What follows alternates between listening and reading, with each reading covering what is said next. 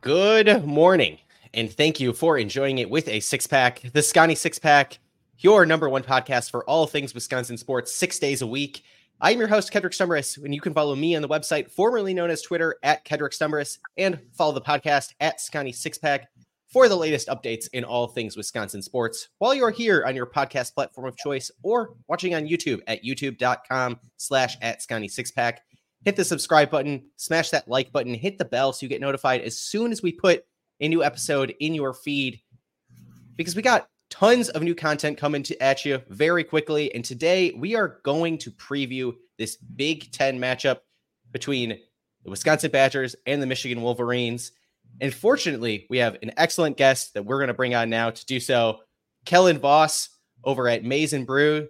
Thank you so much for joining us, Kellen. Uh, Tell folks a little bit about, about your work, where, where they can find you on the internet as we preview this uh, elite Big Ten matchup coming up here on, on Wednesday night. Well, thank you, Kedrick. I, I appreciate it. I appreciate you reaching out to me over the website formerly known as Twitter uh, to do this. Um, I uh, cover the men's and women's uh, basketball teams over at Maize n Brew, an S B Nation site, uh, covering all things Michigan Wolverines. We got basketball coverage, football coverage, recruiting coverage, non-revenue sports. Uh, we we try to focus on Michigan as much as we can, and there's been a lot of Michigan sports news, especially over the last four or five months. Um, but unfortunately, uh, most of the news surrounding the men's basketball team has not been good. So we can uh, get into that a little bit today. Um, yeah, not good is probably the way I would describe it. You know, I, I was looking at Michigan and Wisconsin, um, and settled on thinking about these two teams as coming from a very similar place last year, as two teams that kind of were just fringy, maybe not necessarily the first four or the next four teams out of the N C double A tournament, but fringy N C double A tournament teams go to the N I T, each win a game or two. But then after that, nothing has been the same. Um, U W, of course, has responded by positioning itself as one of the best teams in the Big Ten. Michigan is doing something different than that. Last place in the conference, Michigan. This is this is what I found astounding. Michigan basketball has won one game since December seventeenth. Mm-hmm. and, and that one game was Ohio State. So that that that does that does good. Give Michigan fans some that's some good. Happiness. Yeah. And then last time out, Michigan collapsed in the second half, allowing just an awful Rutgers offense, like bottom, like sub three hundred Rutgers offense by adjusted offensive efficiency, according to KenPom, to erase a huge deficit in the second half and still lose by ten. I don't want to feel like I'm just rubbing it all in on you. So I say all this to ask, like, what are the vibes in Ann Arbor right now? Because I, I find this all very confusing for a program that when Juwan Howard first took it over, seemed like everything was very, very, very much on the up and up. Yeah. Um, the vibes are not good, to put it simply. Um, it's, it's been, it's been real bad um, in terms of, in terms of what uh, Michigan basketball has been doing uh, lately. Uh, Juwan actually had a, a, a couple, some very good seasons to start, you know, took the team to the Elite Eight, uh, took, had another um, team that barely made the N C double A tournament, but still made the Sweet sixteen. And the last two years have not been great. Obviously, they missed the N C double A tournament last year. I think they were like three and seventeen in game decided by six points or less last year, some crazy statistic. And this year, the wheels of all just kind of have kind of fallen off. They've lost their last five straight. They've lost ten of the last eleven. Like you said, they have one win since mid-December. Um, they're just they're just a really bad basketball team. And they're now literally at the bottom of the Big Ten standings. Uh, statistically, they're pretty much uh, at the worst or second worst in terms of all major categories across the Big Ten. Uh, it's been real bleak all season long. Um, I wish I could. I wish I could be more optimistic for you, but it's just. I, I mean, it's it's a it's a number of factors, and they're just the, the vibes are the vibes are not good. The vibes are not good, and I, I can't say that I'm um, optimistic about this matchup against a really good Wisconsin team. Yeah, I, I think I think the one thing that maybe you can hang your hat on here is no, neither one of these teams, Wisconsin or Michigan, has won on the opposing team's home court since Valentine's Day of twenty twenty-one. Even even wow. a year before. Yeah, yeah. A little bit, little bit surprising. What um, is that? Okay. Yeah. I, I wrote that in a in a piece before the season started when I actually picked Michigan to to win this game, despite, you know, the, the roster questions that Michigan has. Right. And, and yeah. I think that those roster questions have kind of reared their reared their head in, mm. in a way that have become pretty negative. Of course, a lot of turnover on the roster. Hunter Dickinson, the big man down low, is gone. It all starts there, of course. Hunter Dickinson actually, you know, transferring to Kansas, which is where my dad went to school. So I have okay. very, very mixed feelings about that. Yeah. Um, yeah. But there's other other folks beyond Dickinson, Jet Howard to the N B A, Kobe Bufkin to the N B A. And in another way that I think these two teams were finished in the same place last year, but have gone different places this year, Wisconsin returned most of its production from last year, one of the teams with the highest returning production. Michigan, one of the teams with the lowest amount of returning production from last year's roster. But I thought Michigan added at least one really solid piece to the mm-hmm. roster, and that's Olivier Nkamhoua, who, who is a guy that I really liked going back to when he was at Tennessee. Um, so so what does this this big man bring down low for, for the Michigan roster? A- and, you know, how is he trying to supplant that Hunter Dickinson-sized hole at the center? Um, well, I mean, it's it's pretty it's pretty impossible to replace the hole that Hunter Dickinson left, right? I mean, he was the leading scorer and the leading rebounder for Michigan all three of his seasons that he that he played. It's it's it's unrealistic expectation to expect anybody to fill that void. One of the few positives of this season has been Olivier Nkamhoua. You know, he he tested the N B A waters before this year, decided to come back, had a really had a really solid career at Tennessee, transferred to Michigan. And now he's in a role that he's never really been in, where he's kind of the go-to guy for Michigan in a lot of games. He's their second leading scorer. It's just under sixteen points per game, playing more minutes than he ever has in his career. He's I'm just really, really impressed by him, especially offensively. He's really good. He he's a he's a really he's an old school player. Uh, he's very good in the mid-range. He's very good in the mid-post, has a solid turnaround jumper. Um, he's he's very athletic. He can catch a lot of lobs at the rim. He's very good uh, in the paint area. Um, and just his experiences, his, his college basketball experience has helped Michigan in a lot of games. There's a lot of games where he'll be the only source of offense for a large stretch of time. And um, it is, he, he's admitted that it's a role that he's never, he's never played before in his college basketball career. He, he admitted that to us after the Ohio State win a few weeks ago, but um, yeah, he's, he's a really, really, really solid player. Um, I think in an ideal world, he should be your third or fourth best player, like what he was in Tennessee. He kind of feels a little overstretched right now in Michigan. His defense has been okay. Um, he's really good at handling guys in the post, really physical, doesn't protect the rim super well, but he's a good rebounder, good energy guy. Michigan's defense as a whole has been a dumpster fire. We'll get into that later.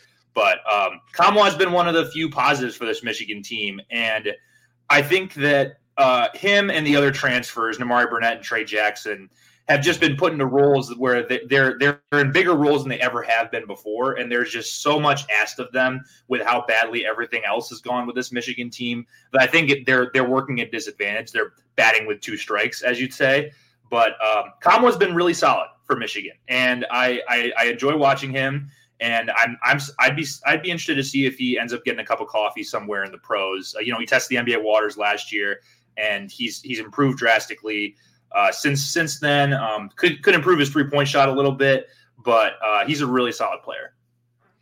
Yeah, I think about Nkamhoua in kind of a similar vein. Uh, like their, their games are pretty different, but one of the ways that you talk about he's not necessarily an elite rim protector, I think about he, him in the same kind of vein as Wisconsin starting center Stephen Crowell, yeah. uh, who who is a great starting center, isn't necessarily a rim protector, but like Nkamhoua can step out and shoot the three at times, right? thirty-five ish percent three, three point shooter and is, is solid. And you talk about some of these other, other transfer pieces along with him, right? Feels like the, the plan for Juwan Howard was like Nimari Burnett is a former McDonald's All-American out of high school, right? Very, very yeah. high pedigree, right? Uh, rec- recruit. Feels like the idea for this roster was, okay, maybe let's go out and get some of these, you know, once very shiny toys mm-hmm. and see yeah. if there's any extra juice that Michigan can pump out of them here.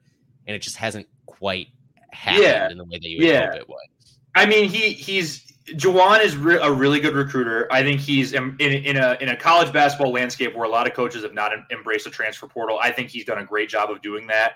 I think he's done a great job acquiring talent in a vacuum. Like, all these guys on paper mm-hmm. are really, really good.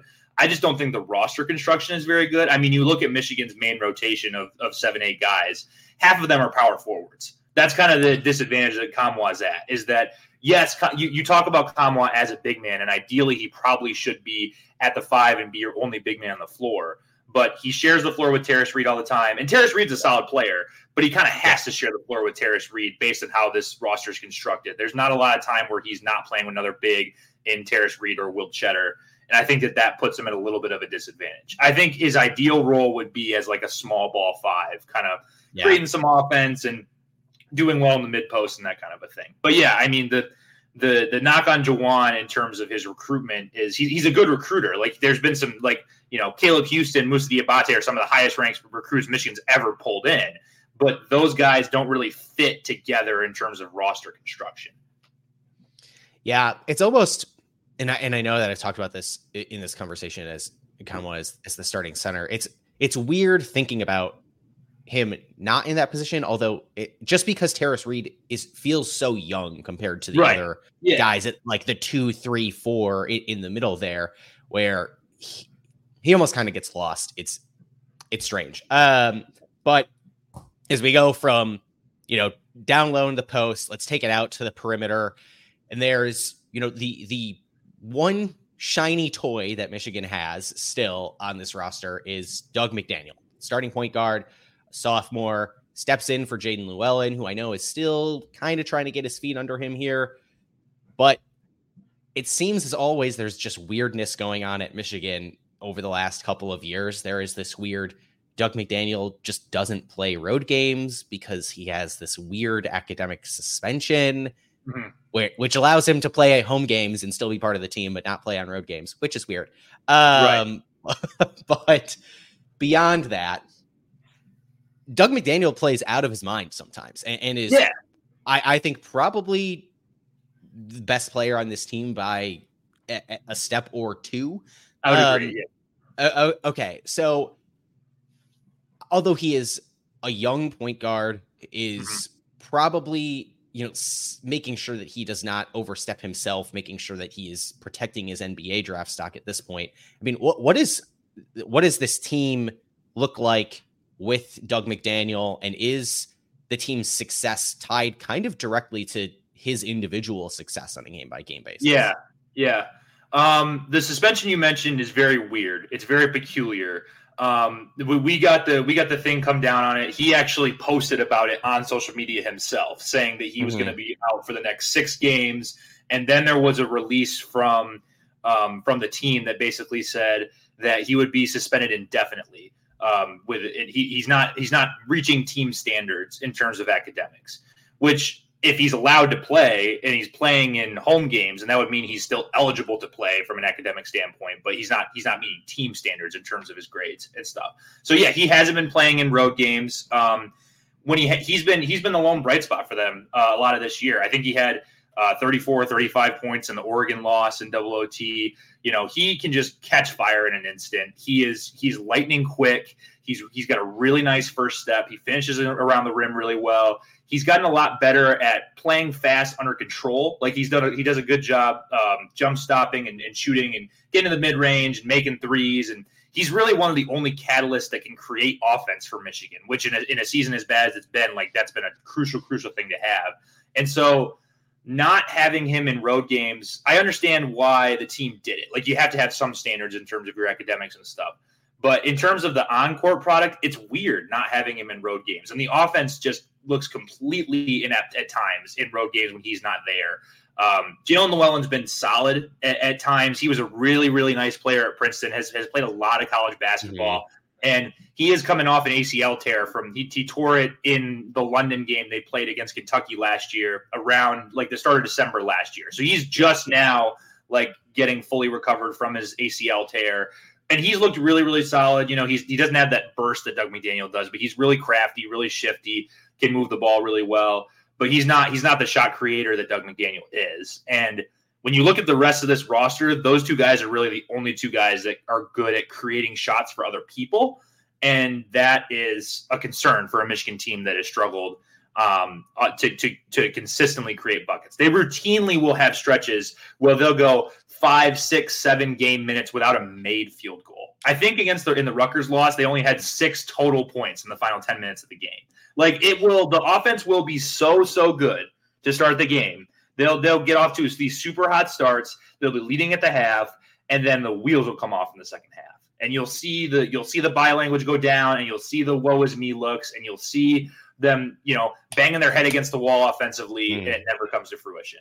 And that's been one of the more frustrating parts of watching this Michigan team. You know, they've had a lead in twenty. Here's here's a fun game for you. I'm going to see if you can guess this. They've had a lead in twenty-two games this season at the half. Okay. Okay. How many of those games do you think they've won? Well, they've only won seven. So, oh, goodness. twenty-two that they've led. And it, wait, so they've led at half in every single game this year? No, no, they've, they've, so they've led, so they've led at, um, yeah, they've led at half. I think, yeah, they've led at half twenty-two games this year. Or no, fifteen, sorry. They've led at half, oh, okay. fifteen of twenty, sorry.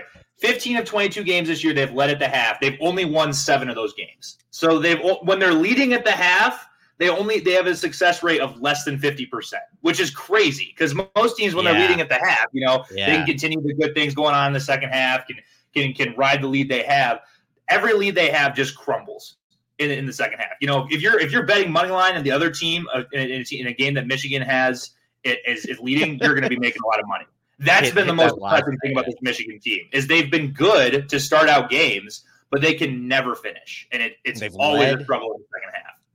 They've led at the half in fifteen games, but somehow still have fifteen losses. Is quite exactly, the... yeah, yeah. Oh, that is a lot of fun. All right. Yeah. Um. Well, so in in terms of the other pieces on the roster roster here, you know, we started this by talking about roster turnover. Kobe mm-hmm. Bufkin, Jet Howard out to the N B A. You replace those pieces on the wing with uh, Nimari Burnett and Terrance Williams on the bench. Michigan doesn't have a ton going on. Granted, Wisconsin doesn't have a lot of. A, going on on the bench either. Michigan didn't have a lot going on on the bench last year either. Right. But what what is the what is the effect of having, you know, th- this Michigan bench being one of the thinnest in the country, and how does that affect them going going down? Maybe maybe that is part of the reason that this Michigan team struggles in these late game situations as they get into the second half. Oh, it's absolutely part of the part of the issue, right? Like, and, and you you Michigan's rolled with an eight-man rotation most of the season, right? And and when you take Doug McDaniels out of the mix, that's a seven-man rotation. So any sort of foul trouble, Michigan just Michigan just completely withers, and that's part of the reason why they've been struggling in the second halves of games, right? Um, I will say Terrance Williams in his senior season has been a lot better than he. Th- he's having a career year. He's shooting incredibly well from three. He's, you know, he he he's kind of he kind of lost his confidence a little bit last year and is, is starting to gain it back a little bit. He's been really, really solid for Michigan. But in, in terms of the bench, you know, you have Will Tschetter, who uh, is kind of a tweener four five, is shooting really well from three-point on a super, super small percentage. I think at one point he was leading the Big Ten in three-point percentage, but it was on like twenty shots. Uh, so mm. it's a super small percentage, but he he hits them when he, when he can. Uh, Tray Jackson, he's been a fine wing.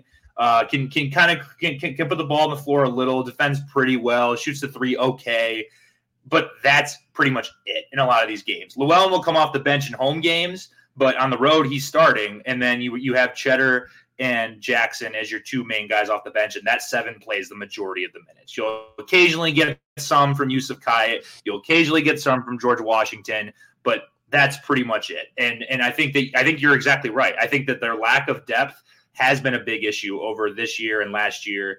And it's been a big, any sort of foul trouble. They just, they're forced to put guys on the floor who are good players in a vacuum, but can't, you know, don't fit well together and can't create their own shots. And it's just, it's just been a recipe for disaster in a lot of ways.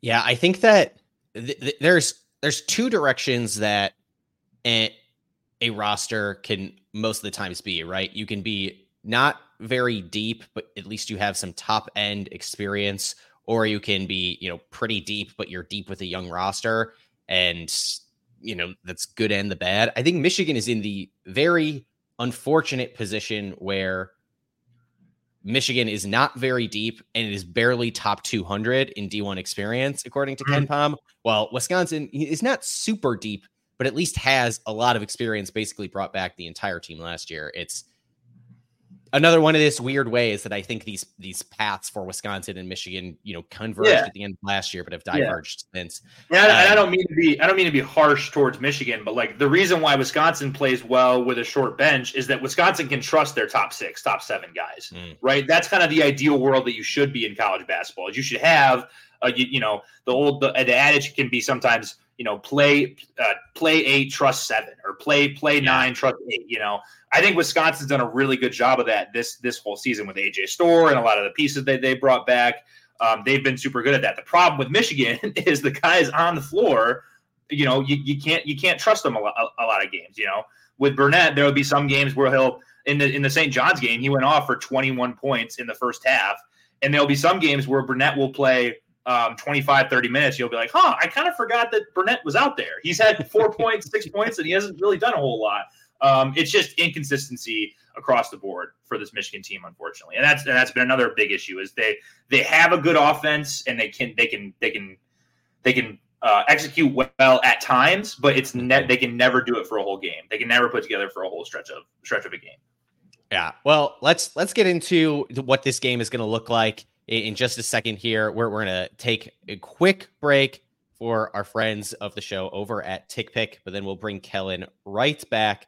Um, want to tell you all about TickPick because TickPick is where I buy all of my tickets to every sporting event that I would like to go to. And in fact, I was looking just yesterday, and I, and I want to make sure that this is right because the number is a little bit absurd. If you would like to go to this Wisconsin Badgers versus oh, God, it's gotten worse.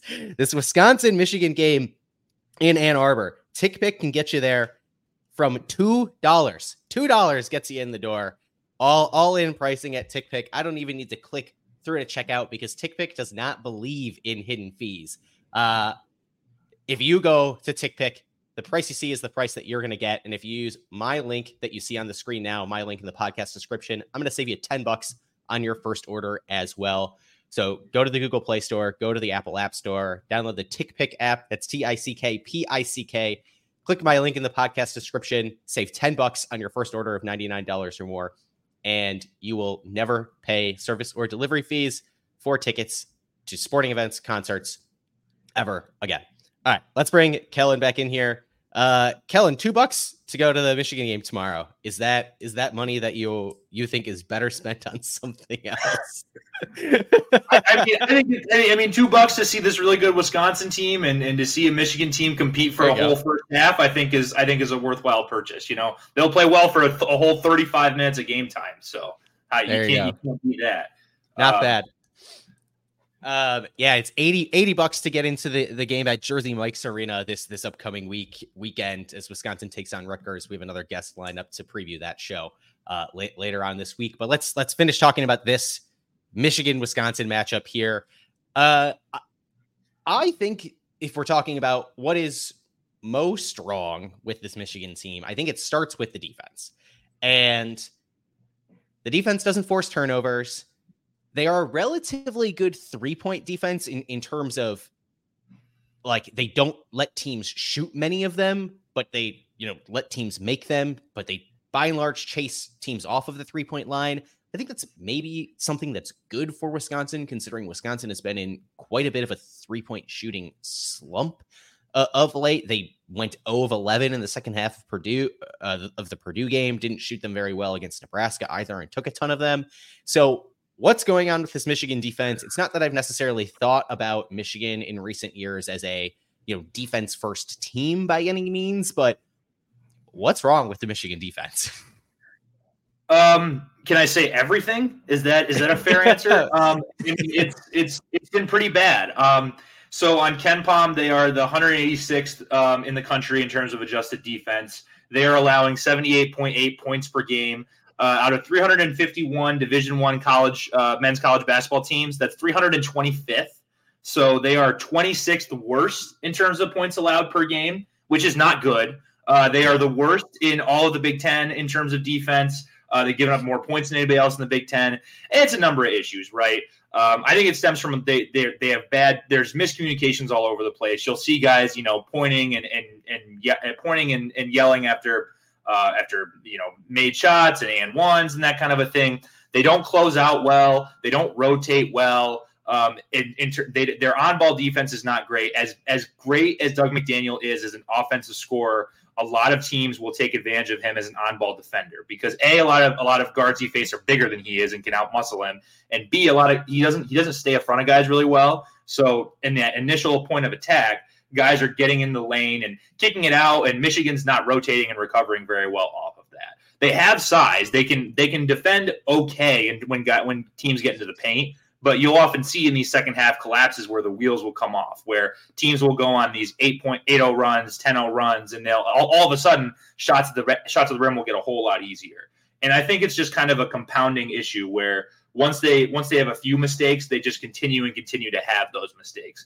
They play really bad defense off their own makes. Like once they make threes and teams will just run down the floor and score almost instantaneously on them. They don't move up the floor super well. Their transition defense is awful. Um, they're they're just they're really really bad defensively, and it's they, they've continued to be bad defensively all year long. No lead they have this season is safe, partially because of how bad their defense has been. I think that's a big reason why they've lost a lot of their first half leads is they're unable to lock down the paint and unable to lock. lock down the three-point line. Like you said, they they don't give up a ton of threes, but the threes they do get up are often wide open shots because they're not they're not rotating super well. Teams will move the ball against them, and they'll just give up wide open corner threes all over the place. Happened again in the Iowa loss, happened in the Illinois loss, happened in, it's pretty it's pretty much happened in every single conference loss this season. And it's been it's been really, really frustrating because a lot of times you see defenses in college basketball improve as the season's gone along, and it's almost gotten worse as the season's gone along, which is just which is just mind-boggling in terms of the think of. I, I think that they just they're they're really bad execution-wise, and I don't understand their defensive game plan most of the time. Well, other than that, they're doing great. Well, there's been times that Michigan has gone to this zone at certain points of the year too, which I don't understand why when you have like this this young team, this young team that has yeah. some level of like talent and pedigree and mm. athleticism too. Mm. It's just a weird coaching decision, but I think at I least think, it, I, I, it I shows they're just trying anything at this. Yeah. Time. Yeah. Part of that's just throwing crap at the wall and hoping it sticks. Right. Yeah. They they they have, they're, they're, they're pretty like in terms of like on paper, they're very long, they're very tall, they're very big team. And so like, yeah. in theory, zone would work if they actually put effort into it and actually used it for more than a few possessions. I think it's just if they're just, they just try to mix it up to, to to try to keep defenses guessing. And their zone mm-hmm. possessions have actually been not terrible in terms of mm-hmm. in terms of defensively, but they don't stay in it for super long. And I think it's mostly just to cover up how terrible their man-to-man defense has been. I don't think there's a single. I, I I'm trying to be nice here, but I don't think there's a single. Uh, Michigan player who's like a good on-ball defender, except maybe Nkamhoua and occasionally Tarris Reed. That is it, that is one thing I will give Tarris credit for. He is really, really good at switching on the guards and guarding them in in, in the in hmm. in terms of on-ball. He famously his first game last season that he got made big minutes. He uh, in yeah. the Iowa game, he actually guarded Chris Murray and was guarding Chris Murray like out on the perimeter for a large portion of the game. And that's when Michigan fans were like, "Oh, this guy can actually do something. He's a he's a post player that's guarding one of the best guys in the Big Ten like this." And yeah. so he and Nkamhoua are really good in terms of their ability on guards. I think just the rest of the team just it's it's just it's like once they get a few once once the team gets a few easy buckets going and a run starts going. You see the body language drop. You see the woe is me looks on guys' faces. You see the defense just continue and continue to collapse. And that's been part of the reason why Michigan's been as bad as they have all year long. Mm.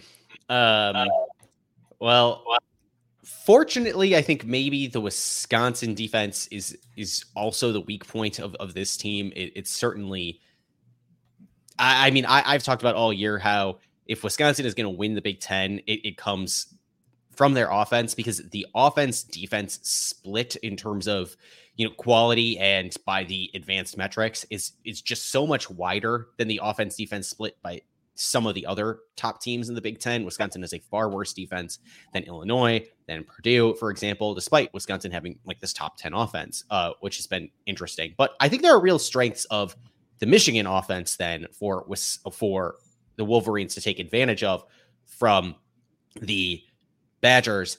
And we talked about before the show, right? Michigan can kind of shoot some threes when, when they want to shoot them. They don't shoot a yeah. ton of threes, uh, but they mm. typically make them when they do. Uh, what are some of the strengths of, of this Michigan offense? Yeah. How how do you envision them maybe being able to take advantage of Wisconsin here? Yeah, I mean, the one I'd say that one of the one of the things that they are they are uh, very good at is three point shooting. You know, they they shoot thirty-six point nine percent from three, which is actually forty-first in the country. I think it's like second or third in the Big Ten. Like you said, they yeah. they don't shoot a ton of threes, but when they get threes, they they often make them. You know, Terrance Williams, and then part of that is Terrance Williams been shooting really well. Will Tschetter's yeah, been shooting yes. really well off the bench. Tray ja- that that that brings the number up quite a bit. Uh, Tray Jackson has uh, been been pretty solid there. Doug McDaniel is he he's like a microwave. He hits one or two of them. He he's gonna he's gonna keep shooting and he's gonna keep making them.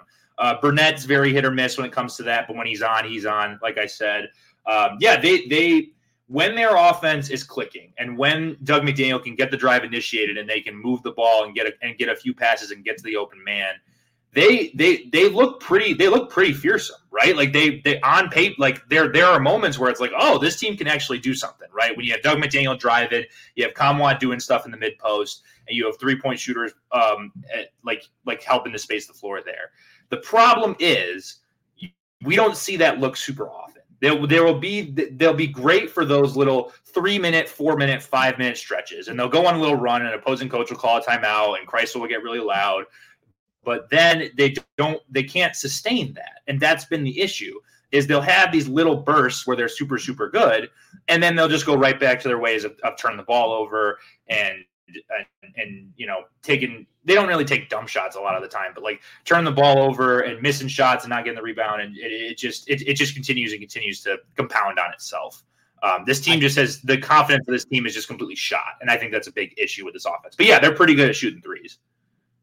I think that the point you made there at the end about the turnovers is something that I noticed right yeah. away about this Michigan team, mm-hmm. where if you have kind of like the scatter plot X, X, Y axis, Michigan is falling in yeah. this really unfortunate bottom left quadrant where the offense turns the ball over quite a bit, but the defense doesn't generate turnovers at all. Right. Basically it, it is this, I mean, kind of like we talked about how Michigan is neither deep nor experienced. It is one of these mm-hmm. places where just everything is kind of compounded in the wrong way for right. the Wolverines this season. But I think they've gotten, they've gotten better at taking care of the ball as the year's gone along, but like you said, they don't force a ton of turnovers, so that that doesn't really matter late in games a lot of the time.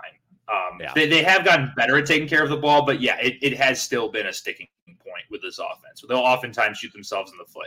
That's probably the one knock I have on, on Llewellyn is he he's he shouldn't, you know, I think his ideal role should be as an off-ball two-guard who occasionally runs the offense. In terms of asking him mm. to completely play to the point when Doug McDaniel is out, he'll oftentimes turn the ball over and kind of get overwhelmed by three-quarter court, half-court pressure, and that will lead to a couple easy buckets. That's how they lost the Maryland game on the road, is Maryland just got, got up in his face, got up to an eight-point lead uh, once the, getting off those turnovers, and Michigan never really recovered from that point. And that, that those kind of moments happen too often this year.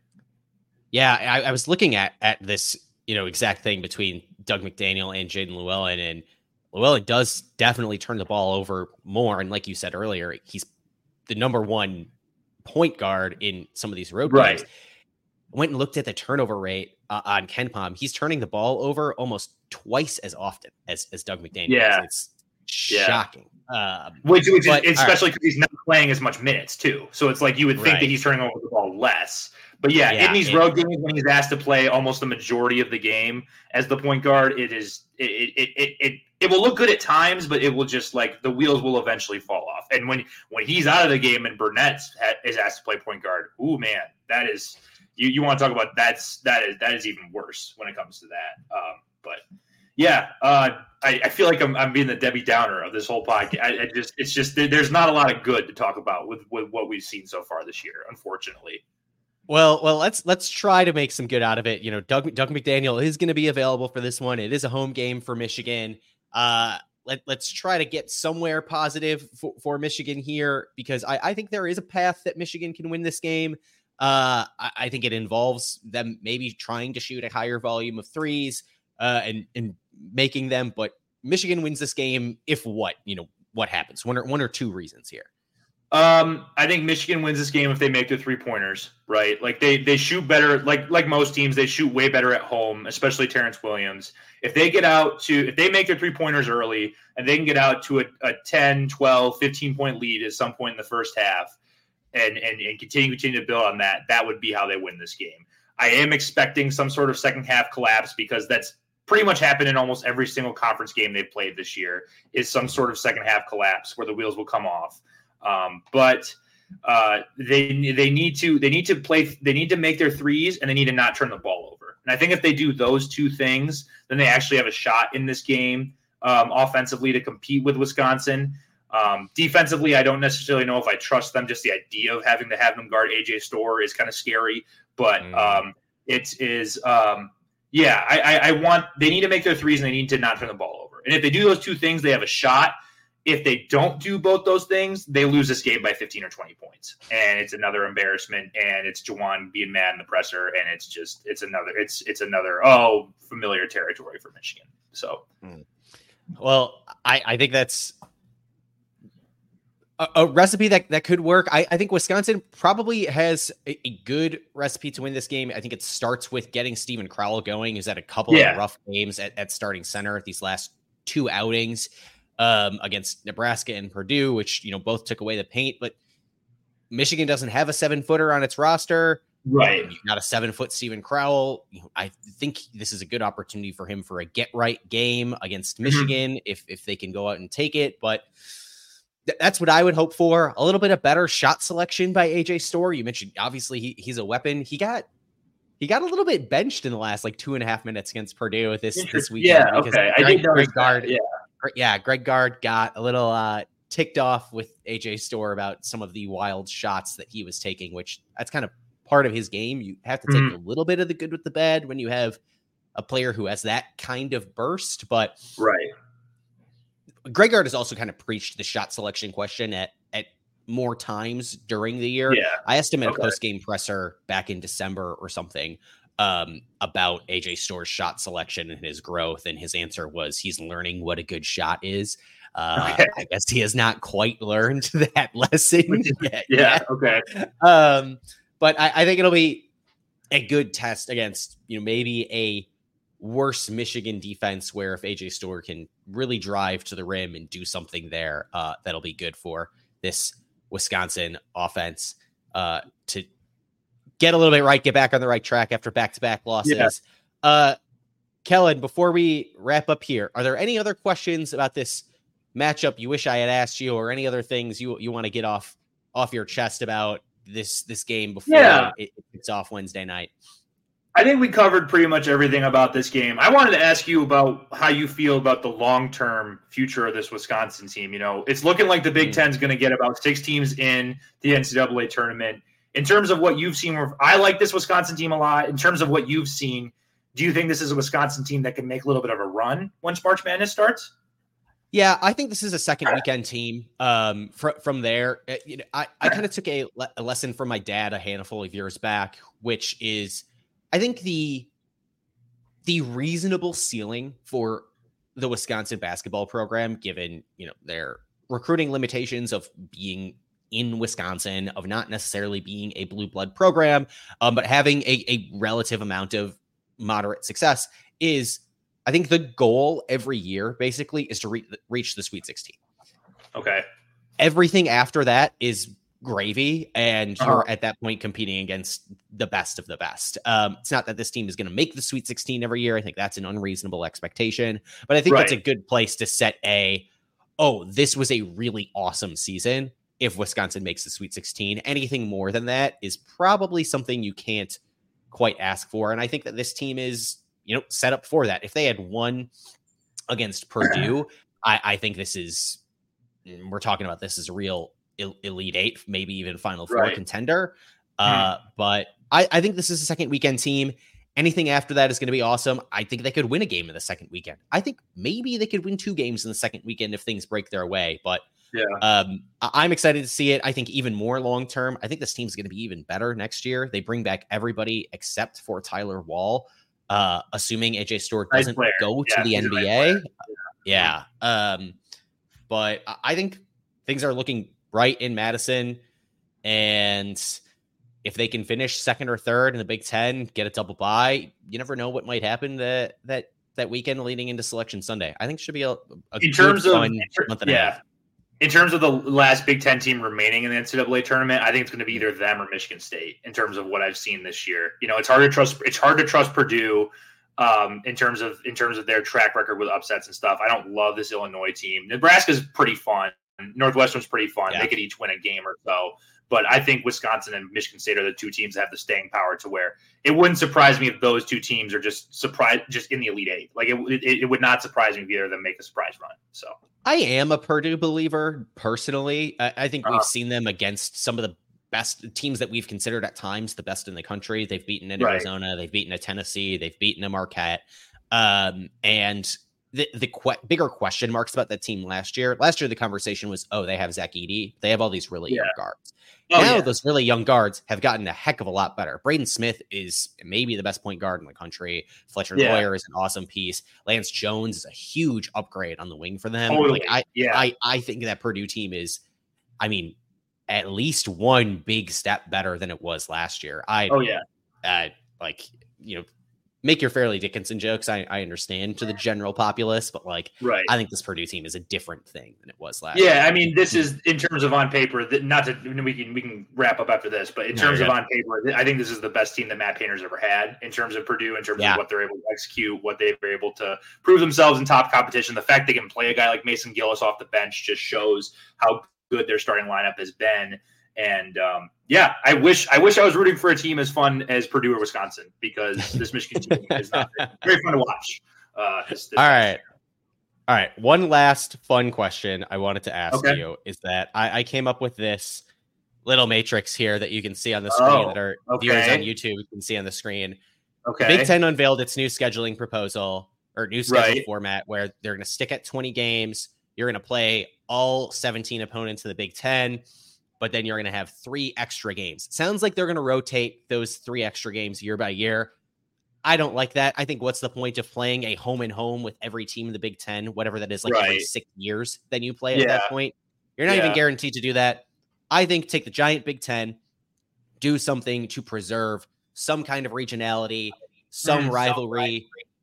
You're still going to be playing every team at the conference once a year. I think it's good. All right. So, meanwhile, I've said, let's have three permanent Big Ten basketball rivals. Here they are. For Michigan, I have, you're going to play Michigan State, Ohio State, and Northwestern twice That's a year. That's perfect. Yeah. Uh, oh, okay. okay. All right. That's All right. Perfect. We, we have a, we have a, I would stick it, I would stick it at that. Um, I would think about throwing Illinois in Northwestern's place. There's been a weird rivalry with Michigan, Illinois fans over the last few years. Yeah. Illinois fans, I'm sure you've dealt with this. Illinois fans, for no reason at all, are just extremely cocky about everything, and it just it yes. just ticks me off to all to high hell. And they, they I, I think they had a streak where they never. I, I, I don't. I don't think Dickinson ever beat them. So that that they were they were in our mentions all the time with about, about that. But um, I would maybe throw Illinois in there. But yeah, Michigan State, Ohio State, and then Northwestern Illinois probably would be fine. I'd be fine facing Wisconsin a lot too. I think they play well against Wisconsin. There's obviously the ski mask thing with Dickinson last year and the scumbag comments he made on his podcast, I think made for, made for a little bit of a budding rivalry, but yeah, I think, you, I think you hit it on the head. Michigan State, uh, Ohio State with Northwestern would probably be That's fine. Good. I said, I said before the season, uh, and unfortunately some of the air has been taken out of it with the general state of Michigan this year. I did say before the season, this is the new hot rivalry in college basketball. Uh, maybe it's just taking a year off. I, I don't know. Uh, may, maybe, maybe. Who knows? Who knows? But all right, all right, Kellen, this has been awesome. Thank you very yeah. much for joining. I know we've gone a little bit long, but uh, take some time. Tell people where to find more, more of your work. Uh, yeah. Because I think that you're you're gonna have great stuff coming coming out very soon. For sure. Thank you so much for having me, Kedrick. I appreciate you reaching out. Um, and I, I I'm gonna now look at your uh, Wisconsin coverage more after this. Uh, I think this is a really fun, really good podcast. You know, all the podcasts where people go long, it tends to be good content. So um, I would say. Uh, go ahead and uh, follow me at Kellen uh, underscore underscore Voss on Twitter. Um, I write for Maize n Brew, mostly the men's basketball team, a little bit of women's coverage, a little bit of recruiting stuff, a little bit of football stuff. Um, and then just check out Maize n Brew, the site as a whole, uh, on S B Nation's page. We got Michigan stuff every day, Charlie churning out anywhere from six to ten articles a day. Um, if you're if you're a Michigan fan listening to this, I'd, I highly recommend you go to our site. It's a great place to get free Michigan uh, news, notes, uh, uh, reactions to stuff, everything. Um, our podcast, Out of the Blue Pod, um, Out of the Blue Pod um, has been really good. A lot of our a lot of our our uh, M, our, our podcast has been have been solid. And um, yeah, I, I'm I, I'm not looking forward to this game because I'm expecting Michigan to lose by double digits, but I am looking forward to watching this Wisconsin basketball team again because they are a lot of fun. So thanks for having me. Yeah, thank you, Kellen. Uh, we're going to wrap up here. Thank you all for listening for to the Sconnie Six Pack podcast. I've been your host, Kedrick Stumbris. You can find me on the website formerly known as Twitter at Kedrick Stumbris. Follow the podcast at Sconnie Six Pack. While you're here, leave a nice review, five stars, kind comments. Really, really, really does help the show. And tomorrow, we're going to be wrapping up this game. We're going to be talking Rutgers later on in the week. Until then, on Wisconsin.